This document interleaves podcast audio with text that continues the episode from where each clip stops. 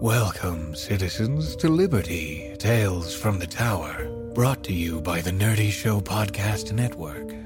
As your media director, it is my privilege to inform you that the following stories will contain content some listeners will certainly find disturbing. It has been a rather quiet few weeks here in Atreus, but we here at the station still have some rather remarkable news for our listeners. Our station's primary writer, Kaitlin Statz, and our producer, Travis Vengroff, have been working on a new tale to terrify listeners across worlds. Their new horror podcast, The White Vault, is set back on the vile earth we Atrians left long ago. Here is a taste of what's to come.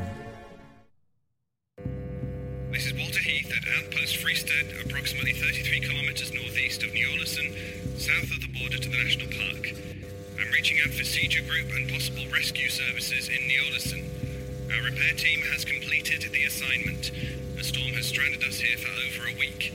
Looking for confirmation and information. Anyone, please respond. Hello, everyone. I would like to thank you for accepting the offered position for the examination and repair expedition out to Outpost Freestead. Mein Gott, are you seeing this? Hvað er?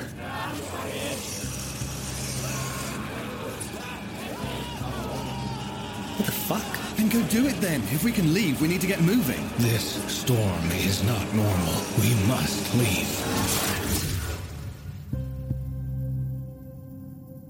The following documents and recordings are a compilation detailing the events the repair team sent to Outpost Freestead, consisting of Dr. Rosa Della Torre, Walter Heath, Graham Kasner, Dr. Karina Schumacher Weiss, and Jonas Thorninson.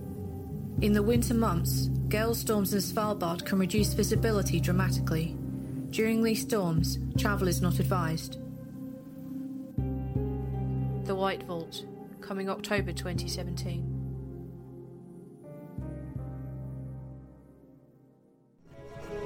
Perhaps you recognized some dashing voices from that clip. well, we here at AB3 are glad to aid our creators on their new endeavor, but remain terrified at what is yet to come. My co-worker and station correspondent, Aurelia, will tell you more. Thank you, Petrus. The new show, The White Vault, premieres on October 3rd on a separate podcast feed.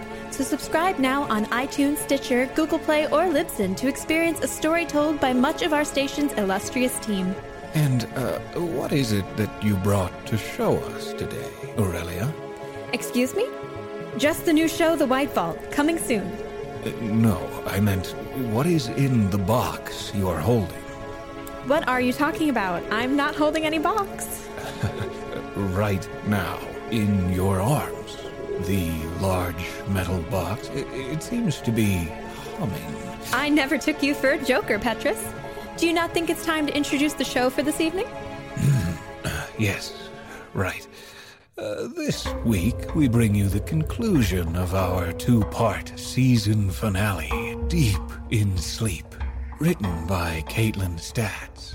So, tuck in, close your eyes, and immerse yourself in this government sanctioned sleep study.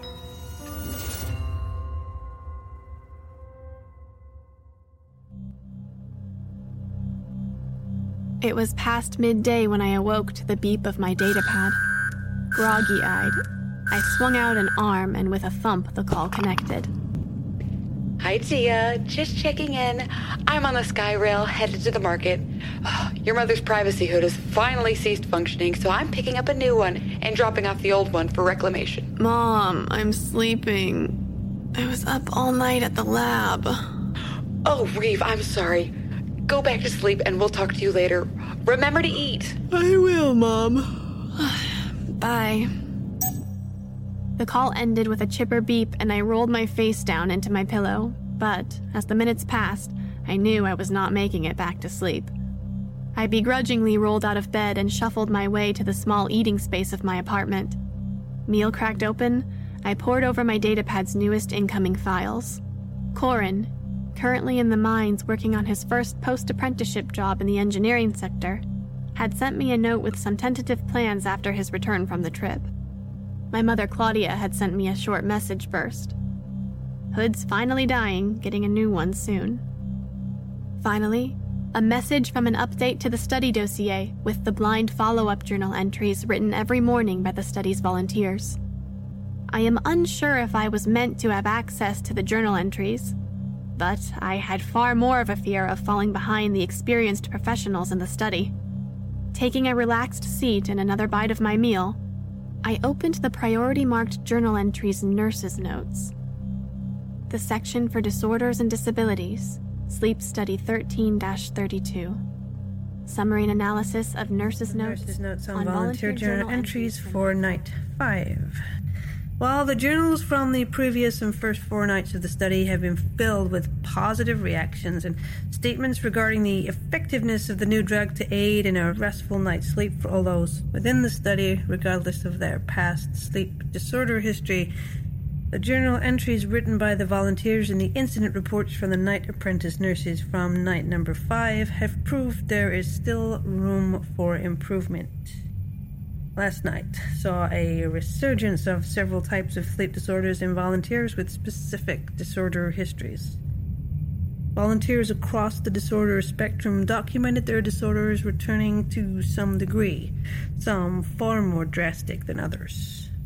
Additionally, an inordinate amount of volunteers reported having a disturbed night's sleep. Disturbance types that reached a count of over 32 mentions are listed here nightmares, headaches, feeling overly warm, varying degrees of scopaesthesia.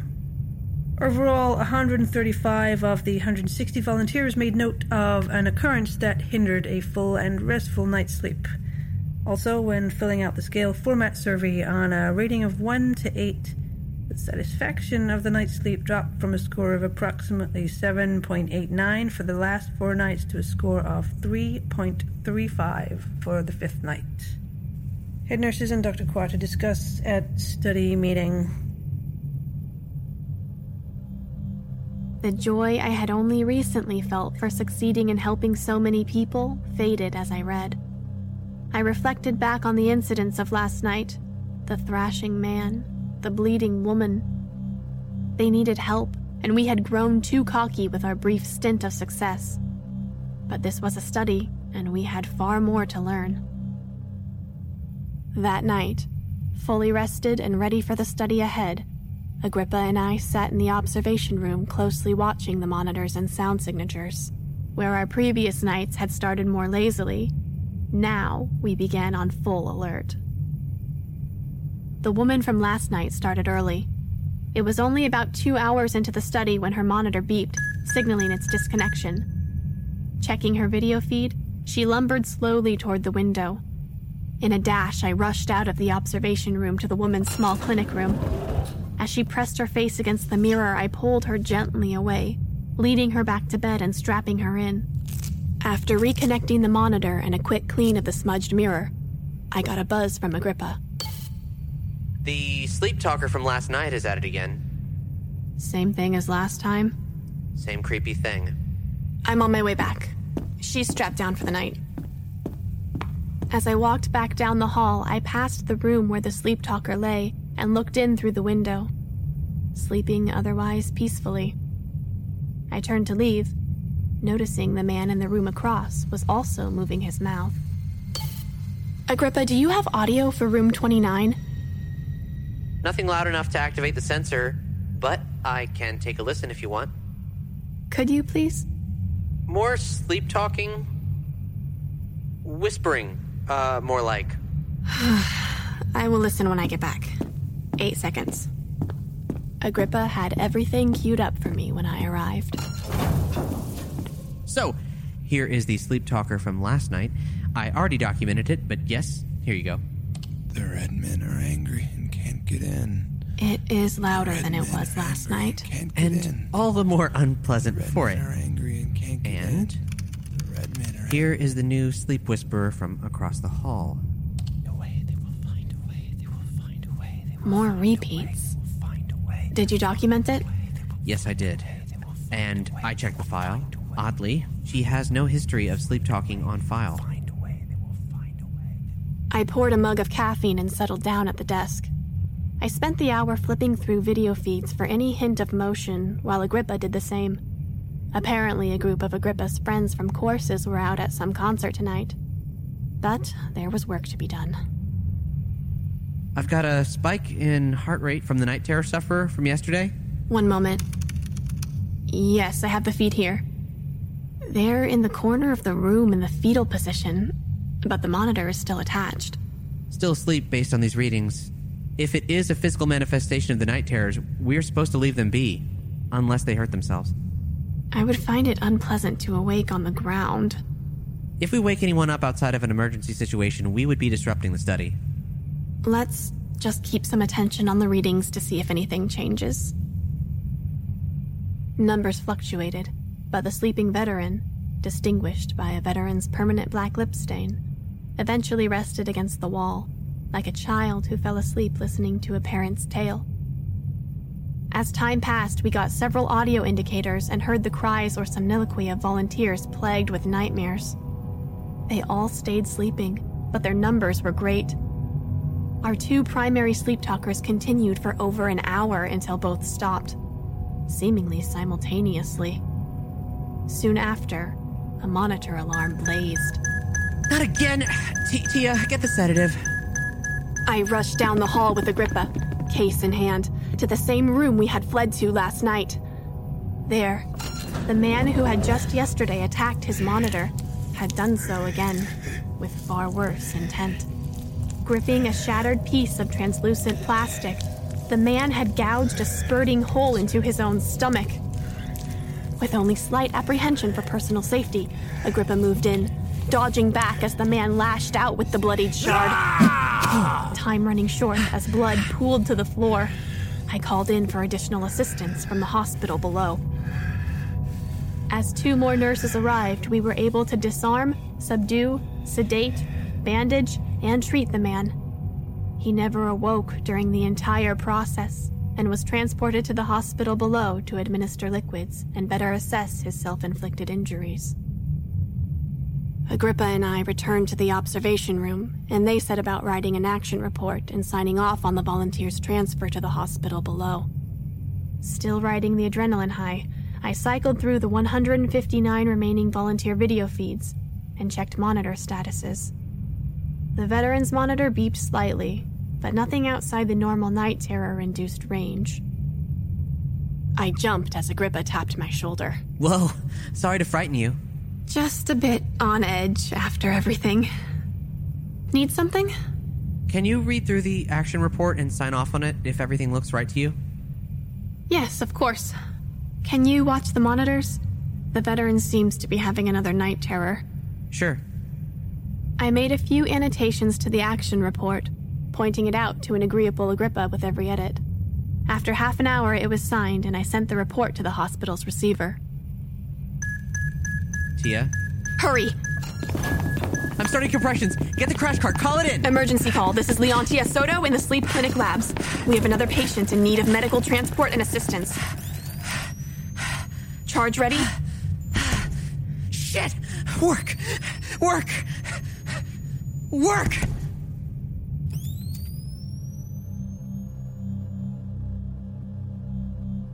The veteran died. A heart attack, possibly brought on by the shock of a night terror. Gone before Agrippa and I could even make it to the room.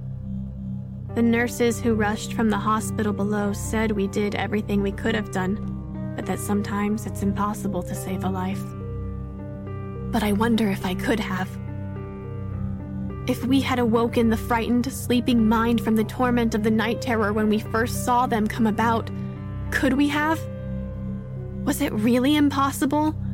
Or had we just missed our opportunity? I called my mother's in tears that morning after I left work. I held back the specifics, but I explained that I had lost a patient, lost someone in my care, failed to help. In the way my mothers do, they split the burden of consoling me, one appealing to my emotion, the other to my logic. In the end, they told me to get some sleep, to put some time between me and the incident. I went to bed in tears. That afternoon, awaking slightly more clear headed than before, I checked my datapad. I had an array for cute pictures and encouraging words flooded into my inbox from my mother's, and a small message from Corin. Hi, Tia. Your mother's told me what happened. I'm so sorry I cannot be there for you today. We actually spoke on this a couple years ago, remember? Everyone in the medical courses worries about their first patient's death. But you'll certainly get through it.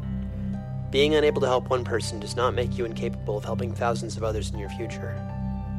When I get back from this mining trip, we'll spend some time together, okay? Some nice cool drinks, float around the pools, fun. I love you and I know you'll do great things. Smiling at his voice, I willed myself out of bed and got a bite of meal. That is when I heard the ping. A new message arrived on the datapad. Last night's volunteer journal entries were already in and already examined. The section for disorders and disabilities, Sleep Study 13 32. Summary and analysis of nurses' notes on volunteer journal entries for night six. First and foremost is the death of our volunteer last night during study hours and while under the proper dose of our drug.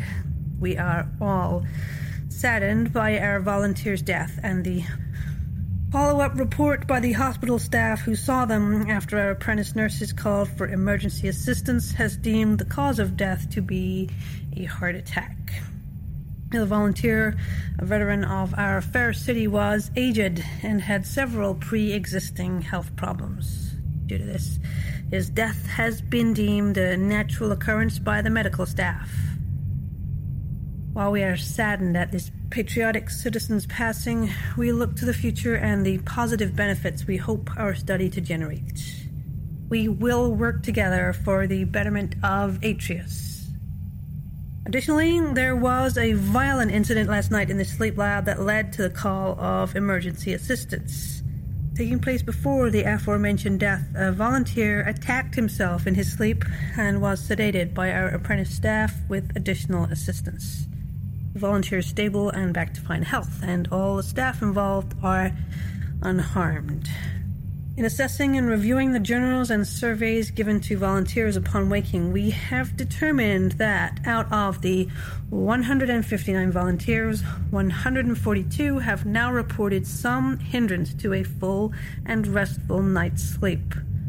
The larger compiled spreadsheet of afflictions and disturbances can be found in the attached file. The Satisfaction score for last night's sleep dropped on average another point across the board, now scoring a 2.34 out of 8 in comparison to last night's 3.35, or the average for the first four nights of the study at 7.89. Several reports have stood out, though. The most interesting trend is the presentation of new cases of sleep paralysis in a higher percentage of patients than we had with the sleep paralysis at time of volunteer intake. Also, we found one of the journals to be particularly disturbing. Here we would like to share an excerpt. I had one of my sessions of sleep paralysis last night. I'm unsure how detailed these reports are meant to be, so I'll just explain it here. Please disregard it if it does not help your study. It stood near the door, blocking it, as its stomach ripped open to expose a wide smile of yellowed teeth. It was there for some time, though if it were minutes or hours, I can never tell. It smiled, and then after some time, it slipped through the door. It returned thereafter, its stomach massive and the mouth chewing sloppily. It stayed that way, chewing. This was the excerpt we will be consulting additional professionals. We believe this volunteer's sleep may have been further disturbed by additional stimuli as their room is across the hall from the volunteer who passed away last night. On the note of uncommon occurrences, multiple volunteers described nightmares in a similar manner. Many dreamed of being awake in their clinical rooms and seeing something through the walls. One volunteer described it as a pole of hot metal Another described it as a red glowing smudge. They were documented at being at different distances from the volunteers, and many have only vague recounts. Now, we believe this may again be due to the additional disturbances caused by calling in emergency medical assistance nurses from the hospital below. Head nurses and Dr. Croix to discuss its study meeting. If I had been looking for a way to cheer up, this was certainly not it. I set my datapad aside and flipped on a broadcast, settling back into my chair with my meal and a hot drink. In my comfortable coma for the day, I counted down the hours until I had to leave for work. The study continued, and so did the stressful, harrowing trials of the night shift. As we were currently on night seven of the study, and the study was scheduled for a total of 32 days, I think it is important to describe the developments. I did find out that I was not meant to be receiving the journal assessment messages every day, but that my datapad's address had accidentally been added to the list. I told no one and continued to live fully in the developments of the study. Every night had more occurrences. The sleep talkers continued on, sometimes for hours at a time.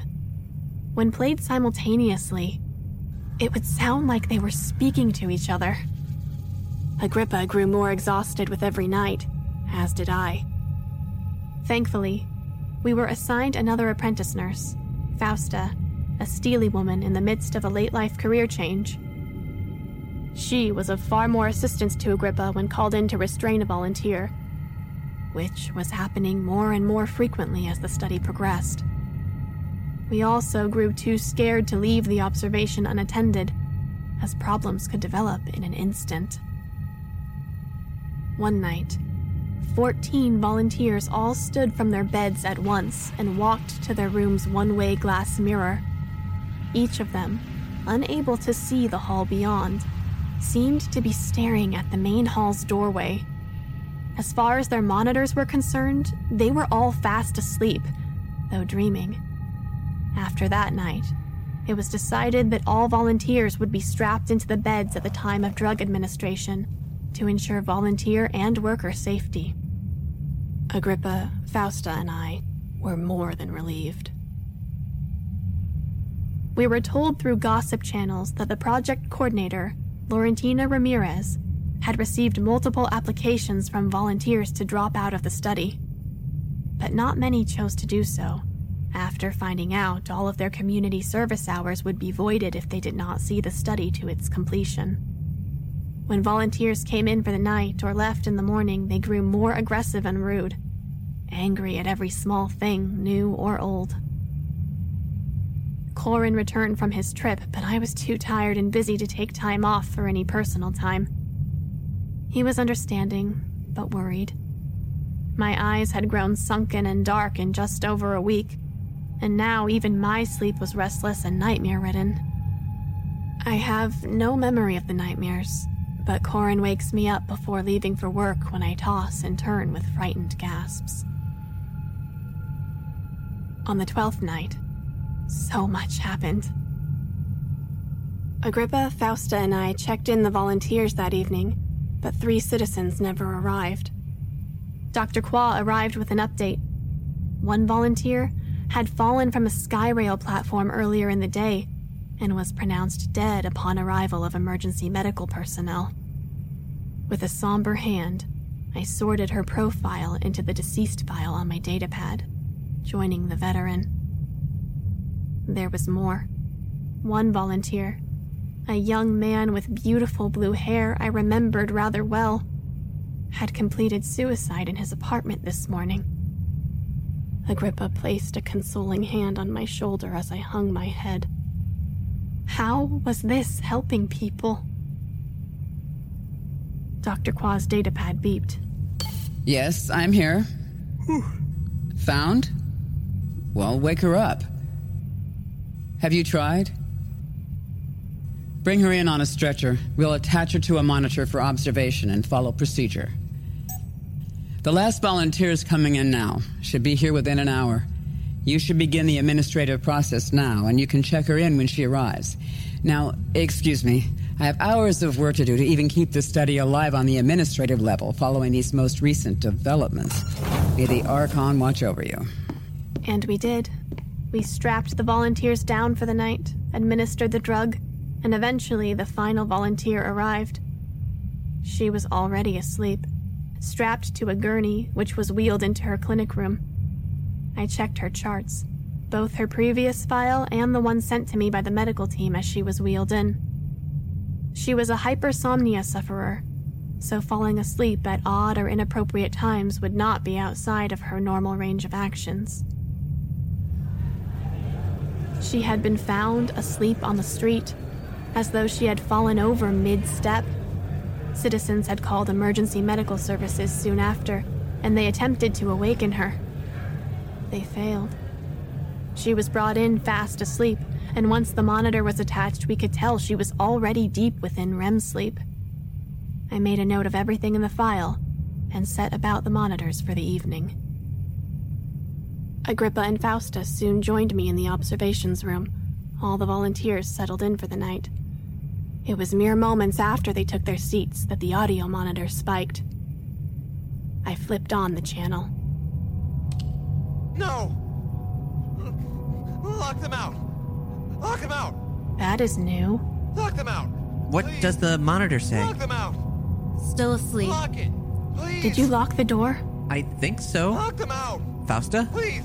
I was the last in, Lock but I do not please. remember. Lock them out! I have to check. Please! Lock them out! It was unlocked. I think it stopped. There's no way any of the volunteers could know it was unlocked. Not from in their rooms. It's locked now, absolutely. It is going to be a long night. We settled in, mugs in hand and eyes on the screens. Fausta had a lot of wonderful stories to tell of her daughter, who just turned six, and she tried to lighten our spirits as the night grew darker. Two hours in, monitors flared. At the end of the hall, in the last possible clinic room, a man began convulsing, thrashing in his bed against the restraints. I hunkered down in the observation room as Agrippa and Fausta dashed down the hall. And then the door clicked open. No! Please! Lock them out! Lock them out! I had left the feed on, forgetting it in its silence. Lock them out! Now! Monitors were going off all over the panel, lights flashing, a barrage of quiet beeps. I flipped them on. Lock them out now! Close it now! Lock it now! I had rushed to lock the door. While more channels blinked for attention, I could guess their content. I locked the door, and the screaming stopped. I contacted Agrippa and Fausta on my hood. Hello. How is the volunteer? He is fine now, but we heard a lot of screaming. It seems to have stopped now, though. Can you check in on some of the patients visually on the way back? Ah, scrap. What? What is wrong? Check the visual feed for room 184. Archon! Check on that. I will look over the feed. The volunteer in room 184 slept peacefully, unmoving, while Agrippa and Fausta rushed in. Unaware and blissful, as blood streamed from the corners of her eyes and nostrils, the volunteer slept. Agrippa called to her, tapping her, while Fausta began cleaning up blood and checking her eyes. They could not wake her, and she was not alone. As I furiously flipped through the monitors, I found others like her, peaceful and bleeding. I rang the numbers to my fellows one after another, room after room. When none could be awakened, I called in for additional aid, and more nurses ran to and fro down the halls, trying to aid the dripping, sleeping volunteers. I looked up their numbers, cross checked their notes. The 14 volunteers who had stood in unison in their sleepwalking state mere nights ago now slept together as disaster befell them. None of them woke up. Even as morning came and volunteers left disgruntled or in tears, those volunteers never awoke. Lights dimmed and windows tinted black, the volunteers stayed on in their tiny rooms as several nurses came to relieve we exhausted three from our post. Cold hearted, my psyche and body crippled by compounding nights of these distresses, I curled into my sheets. It chased me down the halls, a searing light that crackled skin and filled the air with warm, putrid smoke upon its touch. I saw my apartment in the distance and drove into its open door, promising safety in mere moments. As the door chirped, reassuringly closed, a puff of chilled air escaped my throat. It would never leave me be. As the light smoked in under the door, I retched with guilt. A panic I deserved, a punishment for failing those who were in my charge, justice for the dead, revenge for those lost in sleep. As the door shook behind my back and under my palms, my resolve melted. Everything I had wanted from my life slipped between my fingers as so much dreamt ash. Whatever pushed at the door needed no outline as it reached out to grasp at skin and hair, dreams and ambitions, and set them to smoke one by one. It was real as my eyes fluttered open and the bombardment continued. I gripped at weak, bending sheets to shield from aggressive sounds. Waiting my life away in fear and dreary eyed, we never had an option but an initial reaction. Throwing my hood on, I mustered borrowed courage and armed myself with a dainty table lamp. Proceeding to the door, reaching out and breathing out, I clicked it open.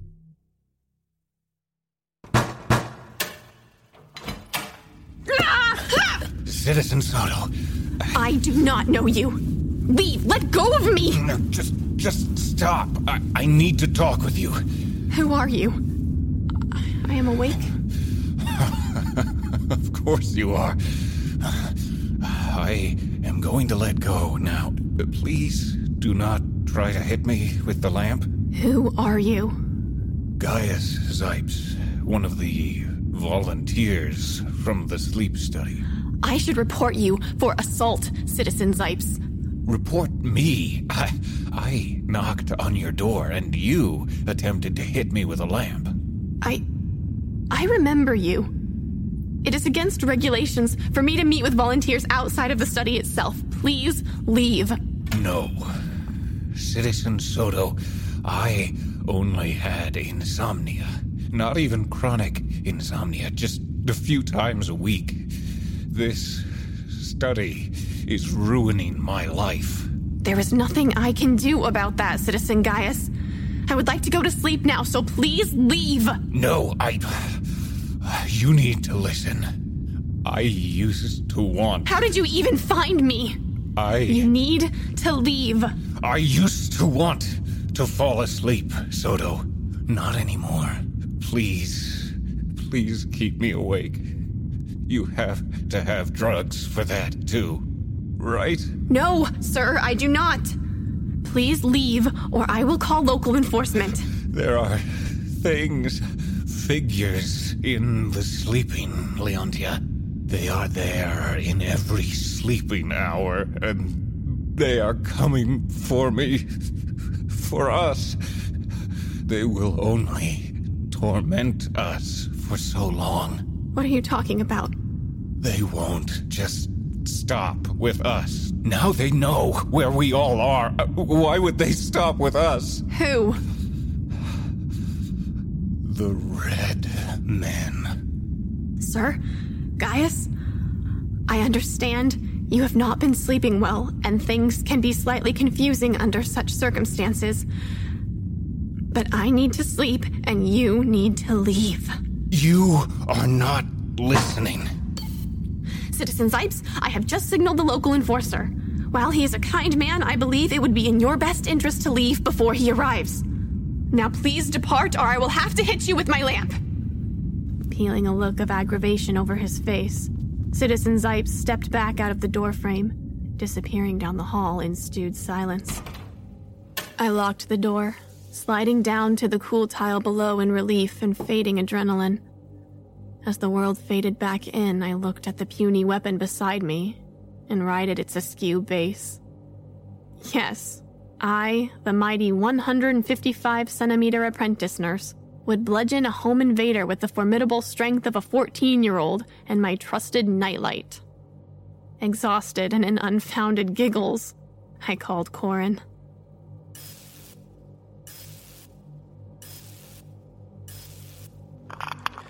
Hey, hello, Pumpkin. You should be asleep. I was for a few hours. I got a surprise visitor. Was it your mother again? No, a disappointed study volunteer, to put it loosely. Are you okay? Well enough, just a bit rattled. No plans on sleeping anytime soon, though. Hey, listen, I'm at work, but you need to take care of yourself. Uh, call your family, take a bath, call in, and take the night off. You are not getting enough restful sleep. I think your health is in decline, but ask yourself. You're the nurse. Go back to work, be safe, and we can talk later. Tia, Yes? take care of yourself. I called my mother's soon after. They said the same thing. Take care of yourself, have a drink, take a bath, call in for the night off. I did. With a call and a short explanation of the circumstances, the project coordinator let me free for the evening. Unable to sleep except in short bursts, I planned to join my mother's for dinner at their apartment. Their affection and enthusiasm could be seen across their faces and the table settings. When we sat to eat, there was ample laughter waiting to pour forth, and not a drop of caffeine to be seen.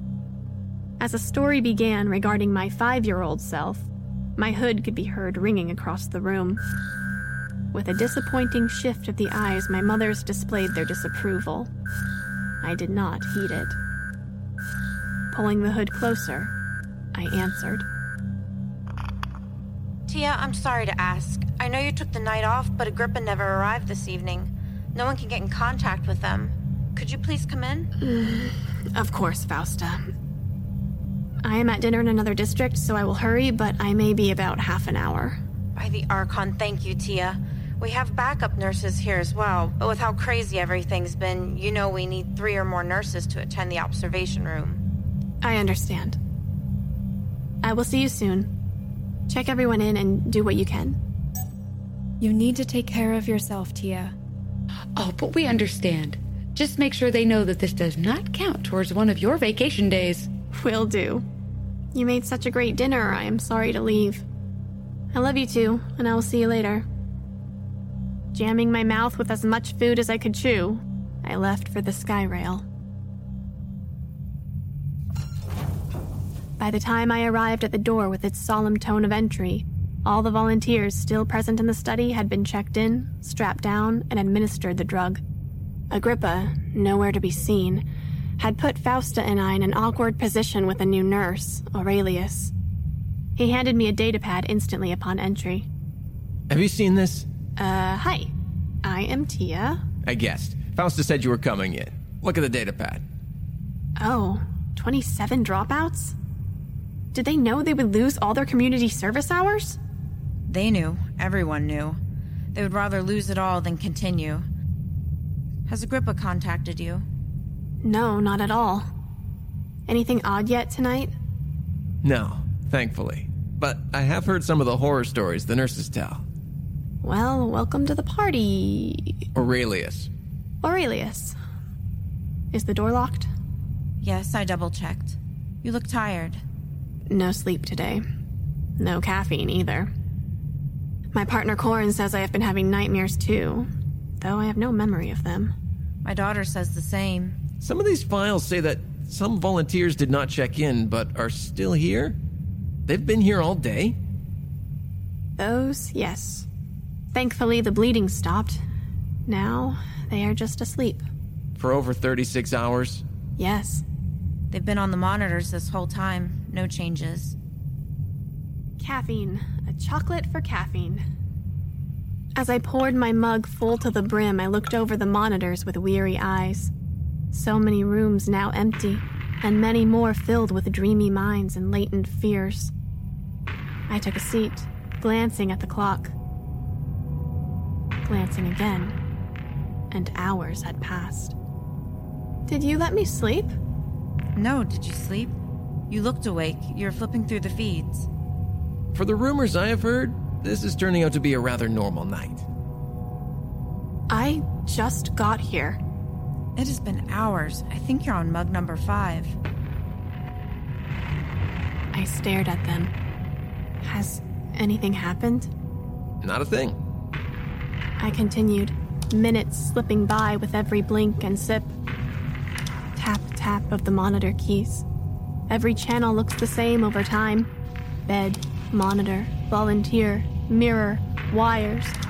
Bed, monitor, volunteer, mirror, wires. They would stir, a kick, a mumble, grinding teeth, a cough.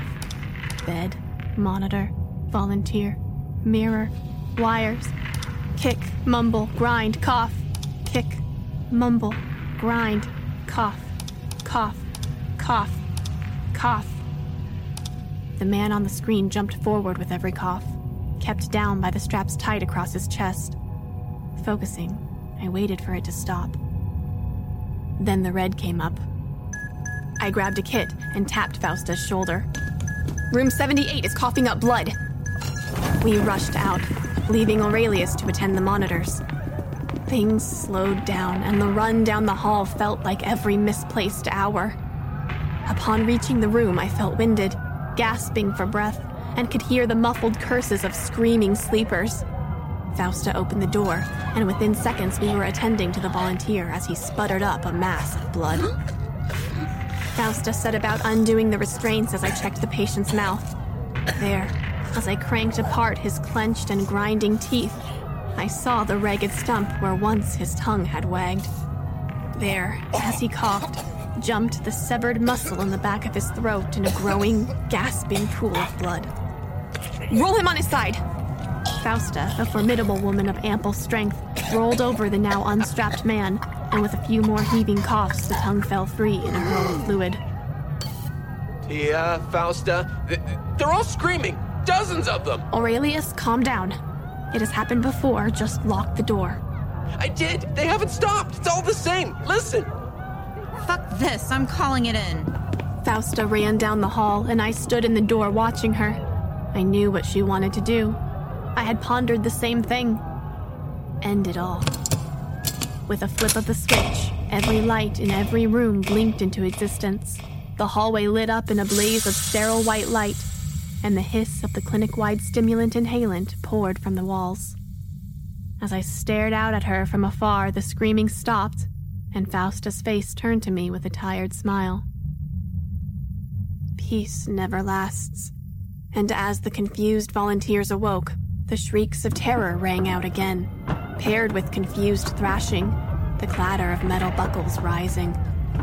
Fausta rushed to a window. I had no need. From the doorway where I stood, I could see into several rooms. While the doors were locked, I watched in awe as sleep deprived volunteers broke free from their nighttime restraints. Violent and uncontrolled, the vicious citizens lashed out, some slamming themselves against their one way mirrors with unimpeded force. A woman before me struck and dashed her head against the glass until her nose had turned flat and blood poured down her front. Shocked, I watched her draw the blood up and across her face as though spreading soap. Next to her, in another room, a man retreated to the corner of the brightly lit room. He rocked back and forth, again and again, while letting out bellows of agony. As he slowly rotated, I could spy the broken piece of metal he used to saw into his foot, snapping tendons and pulling away flesh. He giggled as he placed his severed foot to his face. I was in shock, and my legs bore me nowhere, leaving me to do nothing but choose another room to watch. A man nearby sat on the edge of his bed, holding a finger in one hand. The gnawed flesh and snapped bone told me he had bit it free of his hand, and now the joint it once connected to drew bloodied circles on the man's clean white nightgown. Further on, leaning far out of the doorway, I spied a woman break a monitor's plastic to attempt to saw open her arm. Clenching my eyes shut, I leaned against the door. Aurelius, I've already called in assistance. I should be here any moment. At that point, I heard footsteps and saw Fausta, anger in her eyes, opened the room to the woman with the broken face. She rushed in, trying to subdue the woman for medical treatment. I gazed as my legs shook beneath me, and I could not go to aid her. I watched them struggle through the window, heard a tear of flesh and Fausta's gasping cry of pain. The fury in her eyes as she struggled against her attacker glimpsed a sliver of war, a fight for the chance to see her child again. The room vibrated as the door to the hall burst open with a crash. More nurses pouring in. And I watched helpless as the bloodied woman sunk her teeth into Fausta's neck. Tia, watch out! I swung around, a passing glimmer gone, facing back into the room we had rushed to so long ago now. There before me stood the reddened man, whose tongue now lay useless on the floor. Gleams of white teeth peered through a veneer of blood as the smile that stretched his face plagued my mind. A pressure, sharp and deep, radiated through me as the sickening grin glided inches from my face. I could smell sticky copper and hear moist breath slide from his mouth, from my mouth. The grinning horror before me let blood trickle down his chin as though insignificant, and it pooled to his clothes and the floor below. I traced falling drops with my eyes, then my body as it fell knees crashing with unwanted force to the hard, slick floor. Breath gone, hair lying matted in blood. I glanced down to the cracked spike of glass burrowed in my chest. Tia! Orphan! Fuck! No, Tia! Red, white, floor, light, dark.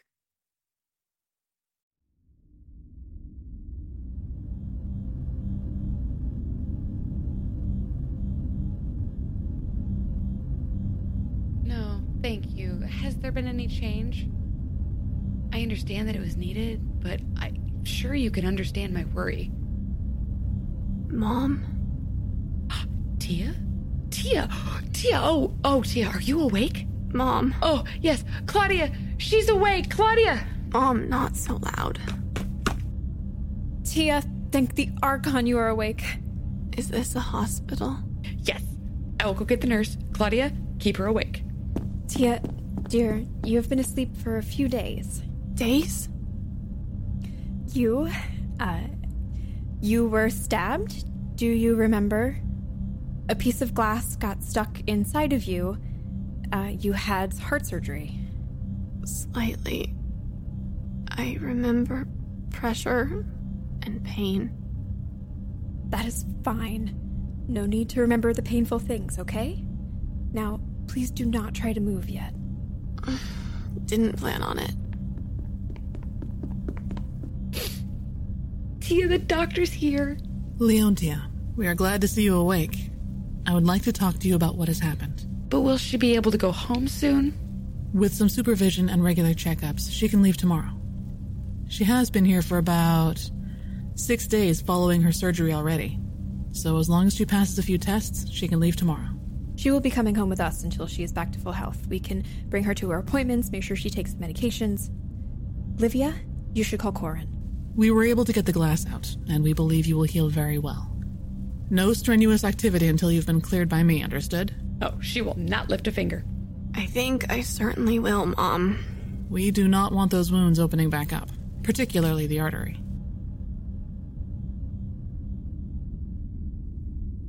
After several hours, I told my mothers to go home.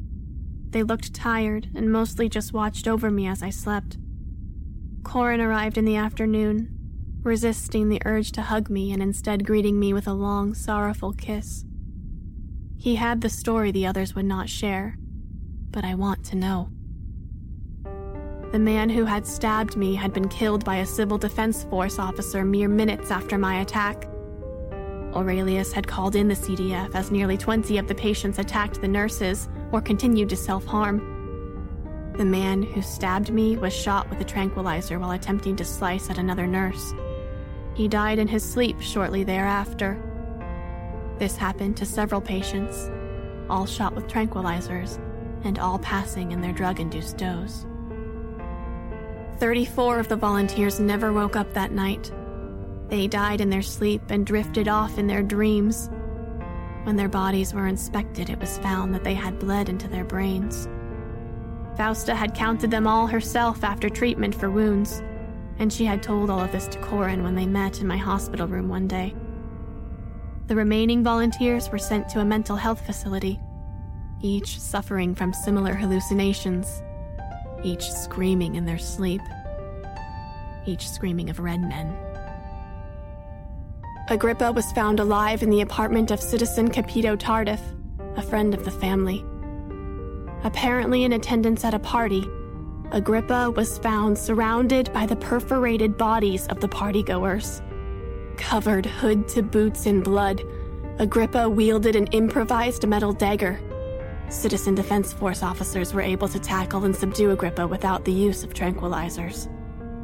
Upon later interview and charges of mass murder, Agrippa stated that they were trying to hide from the Red Men, and that if they looked like them, they would be left alone.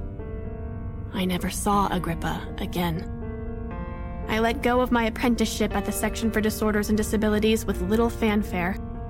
Dr. Croix understood without explanation, and before leaving, I learned that the study had been permanently shut down.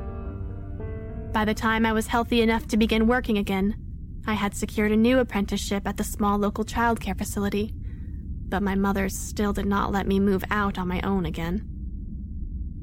One morning, as I sat in the kitchen reading the news, my mother walked out of the bedroom. Tia, I just had the strangest nightmare.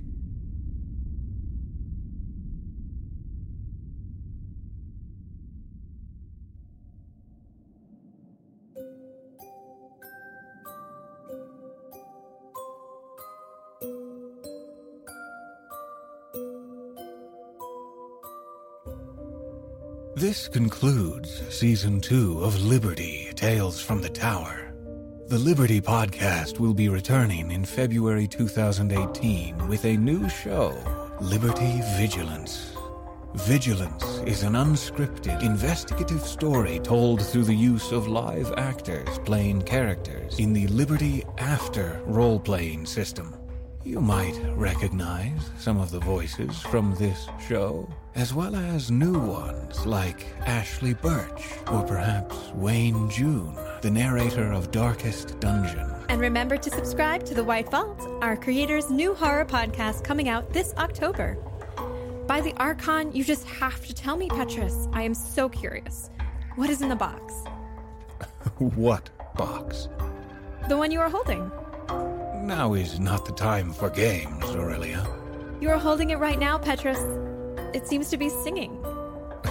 I'm sure our producers do not appreciate your fabrications, and I have a broadcast to finish. Hmm? Thank you for listening to the Liberty Podcast, Tales from the Tower. Deep in Sleep was written by Kaitlin Statz, produced by Travis Vengroff, and mixed by Brandon Strader. Deep in Sleep was read for us by Christy Luse and features additional voices by Sean Francis, Kaitlin Statz, Abbey Kindler, Travis Vengroff, Lani Minella, Sarah Golding, Cap Blackard, Joseph Teagle, Katie Otten, Daniel Demerin, Danielle Ries, Russell Moore, Caitlin Buckley, and Peter Lewis. If you have enjoyed listening to this episode, please consider supporting us on Patreon or by liking and reviewing our show on iTunes. This broadcast is a product of Fool and Scholar Productions. This production is copyrighted 2017 by John Dossinger Publishing, and Liberty is a trademark of Travis Vengroff. Thank you for listening, and may the Archon watch over you.